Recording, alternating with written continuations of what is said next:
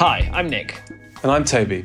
We're the co founders of Ask Us for Ideas, where we help the world's most ambitious businesses, large or small, new or established, to connect with a collection of the best and most exciting creative agencies from around the world. Being at the intersection of these brands and creative teams for the best part of a decade has allowed us to get to know some truly exceptional people. This podcast, Private Views, aims to shine a light on that. In this episode, we meet Will Esparza and Kelly Robertson, co founders of creative agency Hyphenated.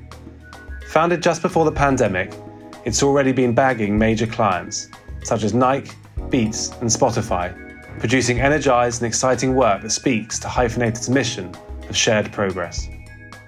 We don't buy into that we're on our path. One day we'll get there. No, it's like we have to be able to measure our performance. We have to be able to measure our delivery. We have to be able to measure how we connect with people um, and how a brand informs, influences, helps, or facilitates someone's lives um, for the better. Their agency model feeds off optimism, mentorship, and diversity in talent and identity. But they're also not afraid to be angry, believing there's a better way forward. Both leaving careers in big international agencies, they are relishing the opportunity to be selective about their clients. They have become master judges of character and in knowing when their clients' intentions to improve the world are genuine. Our producer, David Michon, met up with Will and Kelly at their office in Los Angeles, speaking to them about the transition from big agency to small, the type of people they want to portray and how, and the importance of being clear about their point of view from the very start.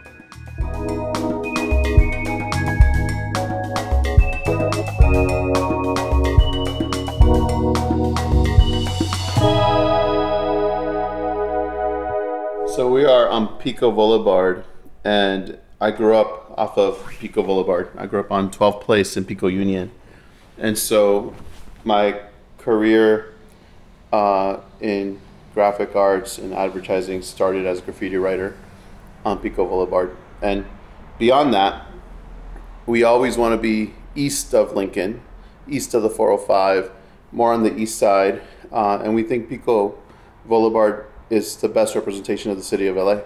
Uh, it captures its essence, its ethos, and the diversity of it. And you say you say on your website you are pur- purposefully placed on Pico Boulevard. So, um, what what do you think it means for you as an agency to be here, um, uh, as opposed to say in the Arts District, where a lot of creative agencies in Los Angeles tend to be popping up? Uh, it keeps us connected to the common folk it keeps us connected to like real lifestyles. And you know it's it's not lost on us that our industry creates a lot of wealth creates a lot of energy but it also creates separation. And for us if we're going to be about hyphenation we need to understand you know uh, every kind of denominator if you will. That's a good segue to your name. So you're a relatively new agency. It was 2018 is that correct? 2019 2019 and um, why have you called yourself hyphenated? Because that that seems to speak to your mission. Um, to start very functionally, um, the hyphen is a bridge. Um, and for us, it's a bridge between creative and strategy, just at its very basic level. It was founded intentionally by a creative person, and intentionally you sought a strategy partner. So a bridge between um, strategy and creative. But as a bridge, it's also a bridge um, between client and agency, um, a bridge between multiple things. I think Will also talks about it, and we talk about it in terms of uh, the dimension that a hyphen provides. Like people today aren't one thing; they're dimensional individuals, and so um, we. That's an important nuance when we look at defining who our audiences are, uh, not just as like a persona and a monolith, but all of the um, nuance and multitudes that people contain. But it's also really important when we think about hiring. Um, we just had lunch with an amazing EP, and she. Uh, uh, we, we look at people that um, are great at one thing, but also can stretch beyond their craft and um, uh, their discipline and provide value across other things. So the hyphen also represents the type of people we hire. Um, hyphenated individuals that can uh, write really great copy, but also um, do other things um, and stretch across their roles. Yeah, and how do you look? How do you kind of look to structure your agency then? So you're like would you would you call that kind of multidisciplinary um, you- you're looking for people who are multidisciplinary or is that is am i trying to like am i putting it in a kind of vocabulary bucket that maybe doesn't sit I I think um, first and foremost, uh, hyphenated is about people. So, like, you know, we look at life experience, we look at the way the views that they contain, how they look at the world, what they see is important to move the world forward. Um, and and so we look at kind of people as their stories and the stories that they are. Um, and and so as it relates to you know uh, if we were to put it in a box we would say more of like a collective you know uh, a, co- a collection of people who who see the world differently and we may not necessarily even agree on certain things but we complement each other not just with craft or skill set uh, but but also with kind of perspective And do you think this uh, influences the types of clients that you attract or take on? And if so, like how, how does it how does it do that, or how over the past couple of years have you maybe um, tried to engineer something that that feels like the right kind of chemistry?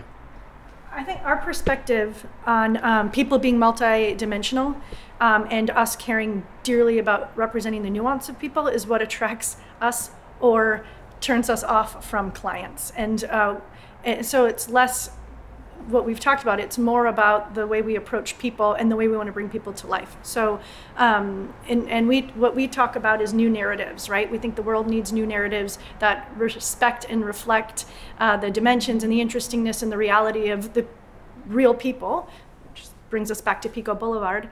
Um, so, our point of view on the type of work we want to do, the type of people we want to portray in our work, uh, the way we want to portray people, that is what attracts us to clients or not. Um, we have a strong point of view, and so sometimes it's not a fit. And can you tell, you know, I, I imagine that there's a lot of uh, brands that kind of want to represent themselves in that way these days, given, you know, the kind of political context and the, the way that kind of things are moving and whatever. Um, how, you know, do you make a do you make a judgment call on as to whether that's like genuine or not, or is it or is it is it All is day. yeah, like you know, we we tell every client we're not for everyone, and and also we want to show that in our first conversation, in our first email, in our first call. We we just want to make sure that they know that we're not here to fuck around, and and so if they're serious, that authenticity comes across very quickly. Um, sometimes it is also uh, what we've learned to do uh, is lean into that kind of progressive side and that boldness that we have in our perspective. And it's either going to be magnetic and real for, for the people sitting on the other side of the table, or it's going to be off putting and go, oh man, this is maybe too much. Um, in either scenario, what's great about that is it eliminates kind of um, the the dance that this industry created for like courting and and it just becomes about finding believers. Companies that believe that there's a better way to look at the world a better way to create stories in the world a better way to move the world forward um, and using what we do as as a medium for that because we communicate there's power in pictures and words. And so we want to make sure that whatever we share is reflective and embodied of the people that we want in the world that we see And you- you've both come from a kind of a big agency background, um, and now you have a, a, a small agency with a less traditional kind of structure to it. So that seems like a significant choice, like that you've kind of abandoned one part of the industry and, and kind of created something new for yourselves. And just wondering what that experience has been like for you. What have you taken away, or what do you feel like you're leaving behind going from big agencies to, to something small and kind of less? Hierarchical, probably less like certainly less uh, traditional. Ke- Kelly and I, like you know, like for me, I, I, I think you know, the, I come from like a family of entrepreneurs, so uh, immigrant family, figured out how to make it in the city. Um, So it was a matter of time for you. it was a matter of time, and then I grew up kind of, you know, when graffiti was not just expression; it was angst and and and and so uh, it was an avenue and and so I always felt out of place at the big agency and I made it a point to to make it my home. Like I made it my point to kick my feet up on the table to ensure that other people see that people like us fit at that table and fit in our own way. Um, so this is kind of like coming home for, for, for me personally. I'm an unlikely entrepreneur, I would say, because I spent a lot of time at big agencies. Um, but inevitably, at every one, you get frustrated. And so I'm unlikely in that I didn't come from a history of entrepreneurs, but I had the chip on my shoulder and the frustration from the last 20 years of big agencies. And I love what we do. I love what I do, and I want to do it in a way that treats people better, that respects clients in a better way, like puts better work out in the world. So um, th- that's my version of it. That's like there's a lot there's like a there's a mix of emotions in that. You know there's like a lot of passion and there's a lot of there's also maybe a little bit of anger. I don't know. Is that present? You know or or or i guess like what what you know it's a lot of agencies kind of brand themselves as kind of eternal optimists. And not that i i'm not reading optimist from you. I am of course reading optimist from you but but it seems more complex. Like what what is driving you is maybe a little bit more multidimensional, or am I? We call it de- defiant optimism, like progress you can feel and touch, and and you know it, it's you realize that there's a responsibility that we have, and and and and you know we are not just in, in the business of we don't see ourselves as like a service, we see ourselves as a partner, hmm. and and so we help brands navigate or, or companies that want to become brands kind of the world that we're in and where it's going but extract the truth that they have and then show them how it connects and show them how it threads and it creates a path eventually. So for us it's you know we should be uh, we should feel like there's a chip on our shoulder. We should feel uh, that there's a sense of anger uh, because the way it was done. I done think it's frustration more than anger. If it sounds angry, I'm probably overcaffeinated. But I'd say that you just know it can be better. Like when you've lived it for 20 some years, you just see a lot of angles and you, you know it can be done in a better way. And you believe that it should be done in a better way. Again, like I'm not done with this industry. And so let's try to make it more human for everyone. Obviously, you started an agency right before a lot of things changed in the world because of the pandemic.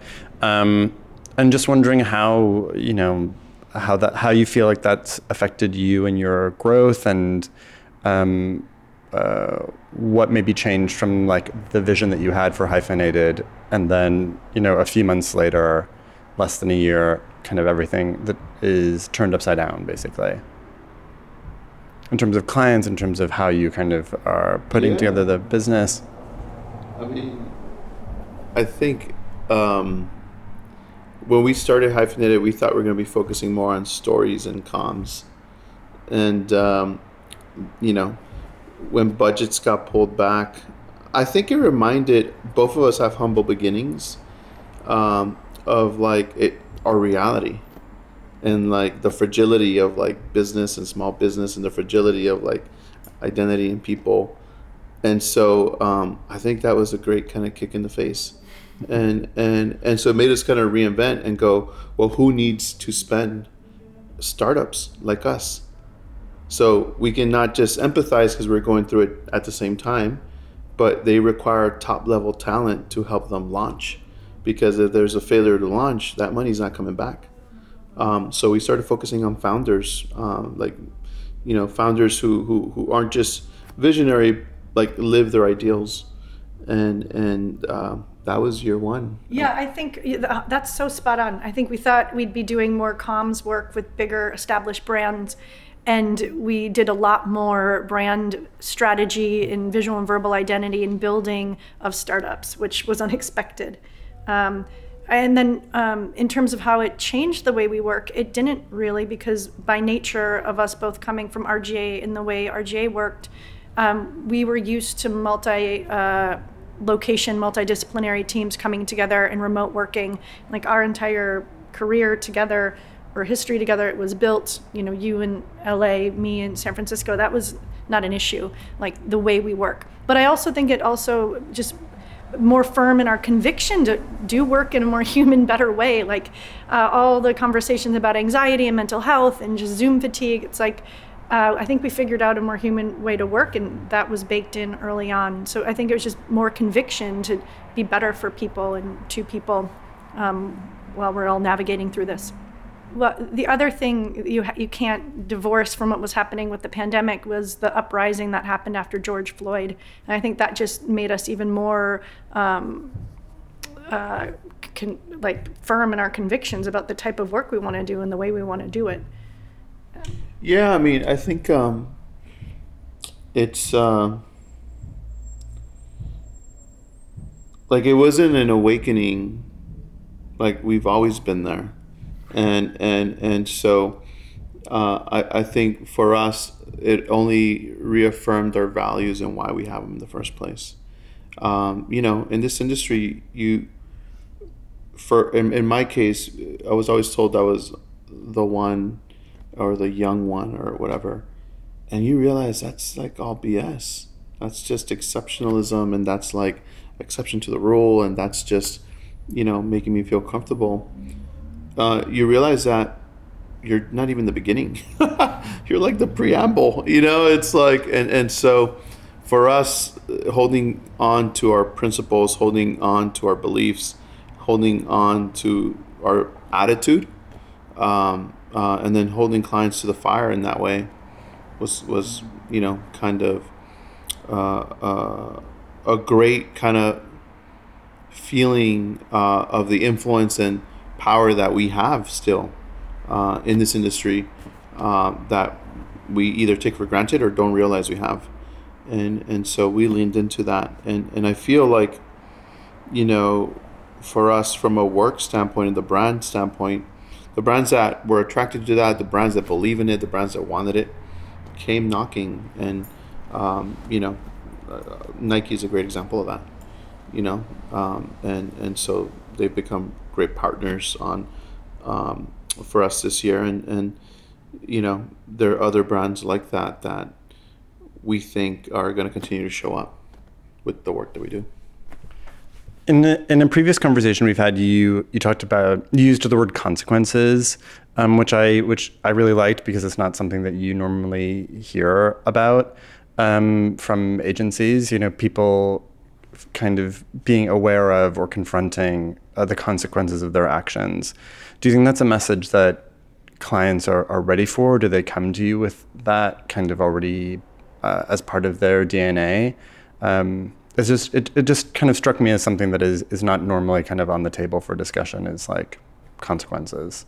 The newly found agencies have that baked into them. They started something because they believe there's a better way. Uh, one of our partners Newlight AirCarbon they're, they're, they're, they're trying to create straws because they want to change the direction of where the world is going and and like not just save the environment save the, the people who live in it and and so like they were born with consequences in mind. And and so for us you know we talk about complexity and creativity as a way to create uh, a consequence that is meaningful. Like uh, you know we we don't buy into that we're on our on we're on our path. One day we'll get there. No it's like we, we have to be able to measure our performance. We have to be able to measure our delivery, we have to be able to measure how we connect with people um, and how a brand informs, influences, helps, or facilitates someone's lives um, for the better. So we, we try to measure and develop a unique way per brand um, and for ourselves as well, you know. So I don't know if you would add to that, Kelly. No, I think um, you either attract founders and startups that are out there to create positive consequences and have measurable goals, like uh, reducing plastic in the ocean or uh, methane in the air, um, or you find brands and marketers that want to use the platforms that they have to create positive impact and consequences, whether it's more people feeling seen and appreciated, or um, uh, whatever that might, be, or more demonstrable like partnerships and impact. So uh, we use consequences. We bake it into our brand framework and our meaningful brand framework because it is our belief that we should all use the platform we have to create positive impact and consequences for people because there are consequences to every story that's put out in the world. And so we look a lot at like what the impact and what the um, outcome will be of the stories and the work we're doing. And for the record this isn't like do good it's do right. And and it's essentially right not just for the bottom line, but for the people that you pretend to serve, right? Otherwise, it's just it's not real. Uh, so And I have to say, this conversation sounds really serious. Like when we're having so much fun, I just feel like this sounds really serious, and um, that we're really like defiant in our beliefs. we are. But when you get the right people together and you have like the great teams, like the zooms we're on, it just the, the, it's we're having so much fun because we all believe it, and then you're just it's a lot more fun to do work that's meaningful, that you're proud of, that is doing right by the client, by yourselves, by humanity. Um, so I just I, I felt like this conversation feels serious, and uh, what I didn't expect was how much fucking fun we're having. I am. yeah, no, I mean it's fun. It's amazing. It's um, you know, there's an intensity because there's intention, and uh, uh, I also think we're very thoughtful leaders. Like if if we can even say that, like It's we exhausting. we, we, we agonize like the details. Like we like really want to make sure that every bit about the thing that we do is right. Um, so we try to empathize, and um, we take it seriously. I guess um the- you know like Kelly, that's a very interesting po- point that you bring up. Like just that you are having fun, and maybe that's like you, you if you've done the work that to, to kind of bring in people who have that kind of like as part of their DNA, then you don't need to force it. But I but I'm also curious about in terms of the output of the work that you do. Um, I think that's another thing that maybe some people have struggled with or failed at is to kind of balance like conveying a message, but without it being heavy-handed or without it being yeah forced. Um, and how do you manage that basically, if it's if that's possible to answer? I'm sure that's that's obviously case by case, and the volumes by like turned case. turned up and down. And some of our work is intentionally heavy-handed. Uh, yeah, I think so. Um, but I but I also think it's case by case. You know, um, I, I when we, we're, so we talk about shared progress, and, and so not just sh- you know uh, uh, shareholders, but like sharing values and creating real consequential ideas. Um, and and new narratives is the start of that. So for some brands, it may be taking them to chapter one. Some brands may already be on chapter seven. And so then it's, it's, it's, it's finishing the story for them. And and and so um, and then we wanted to be true and essential of the brand. Like it needs to like be a part of their dna it needs to be a part of the character that they have. Um, or if it's a net new brand it needs to be baked into how we're coding the brand and and and and so uh, you know and it could be done with optimism and it could be done with a smile and it could be done with joy um, but I think depending on the space they're in, the people that they serve, and what their intention is, that will determine also the attitude that it has. Um, so, you know, we don't want it to be forced. Um, you know, it has to be it has to be real. It has to be like you can't call bullshit on it. Right. You mean like if a brand like isn't ready, if they're like, I, I, as you say, like at the beginning of their story, you can't kind of fast forward. No, we, we we'll, we'll like slow down for them, and and like lay the groundwork because we have to be smart about how we enter spaces, how we enter rooms, how we enter as brands, and as uh, you know, and how we enter communities, or you know, and and so uh, I think a lot of times where where brands and partners get it wrong is they want to just jump to the place, and if it's not authentic and it ha- and if it, the brand's been around for 20 30 40 50 100 years and it's never done anything about something then you know we got to start today. And that's enough uh, and we build off of that.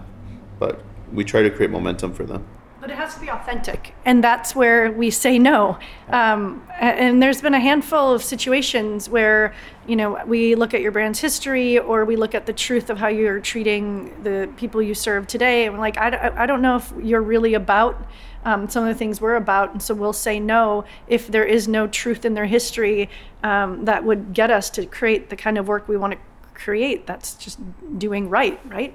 Um, so th- that's where no's come in if you can't find something. But in most situations you can find something true and good in a brand and if not no thank you. We're not for, for each other. It's it's brands are the people that work for them. So change can happen. It's whether or not they want to enact on it and or act on that. And and so a lot of times we make the call on the people, right? It's like like it's like do they really believe it? Do they really care to, or do they want to be? It's work. It's work to create progress, but it's amazing when you do. And and so you know the people gotta want. They have to want it. So would you hypothetically take on a, a, a, client that maybe had like a bad track record, but there were new people and they really believed that change was possible and they wanted someone to kind of help shepherd that? I've always believed that people should be given second chances, third chances, fourth chances. That that's how the world works, and and so I don't believe that you know if if someone is willing to do the work to change and evolve and expand, then absolutely uh, uh, we'd be knuckleheads if we didn't. Um, and I think helping them understand um, how they can be better is, is great if they're open to it.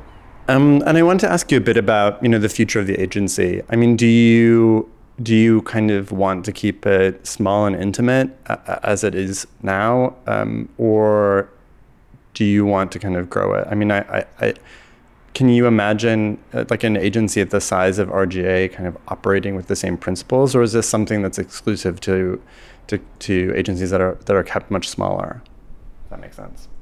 Yeah, I mean, I, I think for us, we want to stay small, um, under hundred people, um, and we why we we want to do that is we want to be able to. I think monetary like if we look at scale through revenue, if we look at scale through employees and or people, if we look at scale through impact, there's many ways to look at success. And I think what's great about small is we see it as a new big. And why we see it as a new big is because we're specialized and we have an understanding that just the big shops won't have. And and and that's because we offer uh, the eye to eye conversation, the real talk where you don't have to check who you are at the door before you walk in. You can be whoever the fuck you want, and then we'll work with that. And and and you know, I think for us, um, success has to have impact at a at scale for, for, for brands, and the bigger the brands, the better. That means we're doing something right. But in terms of groups of people, I just don't believe we don't believe. Well, we were at RGA, for instance. We spent the last two years experimenting with how small can we make this group before it breaks how small can we make this team? Do you need five account people? Do you need 10 designers? Do you need three creative teams? No. You know, you just need honesty, trust, and accountability. And, and, and people show up and show out. So, um, you know, for us, that that's where a lot of the work is, is eliminating the nonsense, the stuff that you don't really need. Will, you wrote about this in the piece you authored for Ad Age or Ad Week ad age. Ad age, um, like if for a holding uh, like big agencies to keep up, they have to rip and replace what percentage of their existing leadership, even to match the current population. What what holding company and what big agency is going to do that right now? It's it's such a slow incremental change. So that's one of the reasons we're here. Like uh, Latinx and woman owned founders, and just very intentional about our casting. So um, that we've talked a lot about that in that rip and replace. And so the answer is no, no big agencies ripping and replacing right now. No, they got to fire themselves. Who's going to do that? right. right. And, and, and so, and they got to make rooms uncomfortable for themselves. No one's going to do that. Right. Uh, and, and, and, and then ultimately you have to serve uh, the, the goals that the, the, the company holds. I, we, for instance, we, we get to pivot and change in the moment uh, and then we the buck stops with us.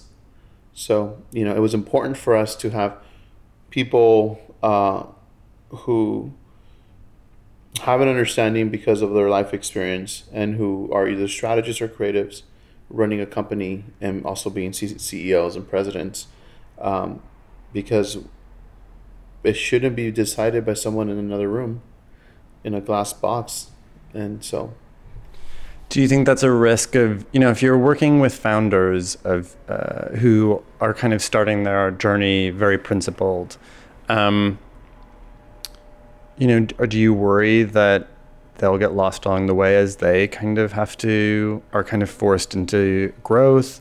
Um, or I mean, a lot of them, of course, aspire to massive growth, but as as they kind of like grow, become public, uh, become beholden to shareholders. No, I mean, we, we see it with one of the clients we're working with. Um, the, the way the conversations have changed from the beginning of our relationship um, as they're scaling and more investment brought in and more of a board to serve, the, the nature of the, the conversations changing. So we see it firsthand. Um, it's a balance of maintaining uh, whatever that defiance is at the beginning and the intention at the beginning in a way that can be palatable for the board and stakeholders and that's one thing but then also you know baking it in within the culture of the brand um, that's the importance of what a, a important brand foundation does but we see we see it firsthand Yeah, and I think we see ourselves as like guides. If you like, it's I think it's our we still take uh, stewardship from a brand standpoint very seriously, and and so um, we work with what's given uh, to them as they grow, and and if expectation is growth, you're going to grow through values, especially for the people you want to be about. And I think people forget that. I think founders and leaders and brands forget that as they grow, that like ultimately your delivery to the shareholder or to uh, uh, the board or to uh, uh, the P and L that is dependent on the the way you live your convictions because that's going to turn a person into a consumer or if a consumer into a believer. And we also spend a lot of time with clients um, building a bridge from existing audiences, which tend to be whatever, millennial or older, uh, to Gen Z. So there's a lot of those conversations, which is like, well, this if this is who you're with today, who your audience is today, your next best customer, like look at this amazing group of young people who have different expectations of brands. We spend a lot of time having those conversations, and that helps make uh, sticking to convictions and creating positive consequences more palatable if you look at the buying power and the expectations of the, the generation that's being raised and taking over and fixing all the shit we've broken uh, for us. So there's also a business case to it. There is a business case, absolutely. Yeah, always. We we always want to like uh, um, hold everything that we have that we present, everything that we represent, and everything that we share with our partners is always grounded in rigor and and real. It's always a, it's always as much a business case as it is a case for the community as it is a case for the culture of the company, and and you know we want to make sure that that's airtight. Um, and it's hard, honest kind of conversations with our partners um, from the beginning. Uh, we talk a lot about uh, beautiful confrontations. So real talk, like let's get at it. Like let's not sugarcoat this. We'll be better with each other if we can be raw about it, um, and then we'll find some better answers, better solutions. Uh, so yeah, we try to bake everything uh, with with real truth at it at its core. That's an important conversation because getting to great work and excellent work is not easy. It is not. And it requires a lot of real talk and it requires a lot of beautiful confrontations. And that is, I think, another filter. It's one of the things we talk about in our creds store in our story, which is like if you're not about it, if like th- there's a lot of people who are cool with good. And and that is one of our we're not. And so it's like I joke about being exhausted, but it's exhausting. um, all those confrontations and all the uh, the real talk to get to great work. That was producer David Michon speaking to Will Esparza and Kelly Robertson, co founders of Hyphenated. Thank you also to Will and Kelly, to Sean Crook for editing this episode, and to George Grinling for the theme music. To find other episodes, search for Private Views wherever you get your podcasts. To find out more about Alfie, please visit our website, aufi.com. We're also on social media channels using the handle Ask Us for Ideas. And finally, please do share and rate this episode and subscribe to Private Views so you'll be the first to know when new episodes drop. Until next time.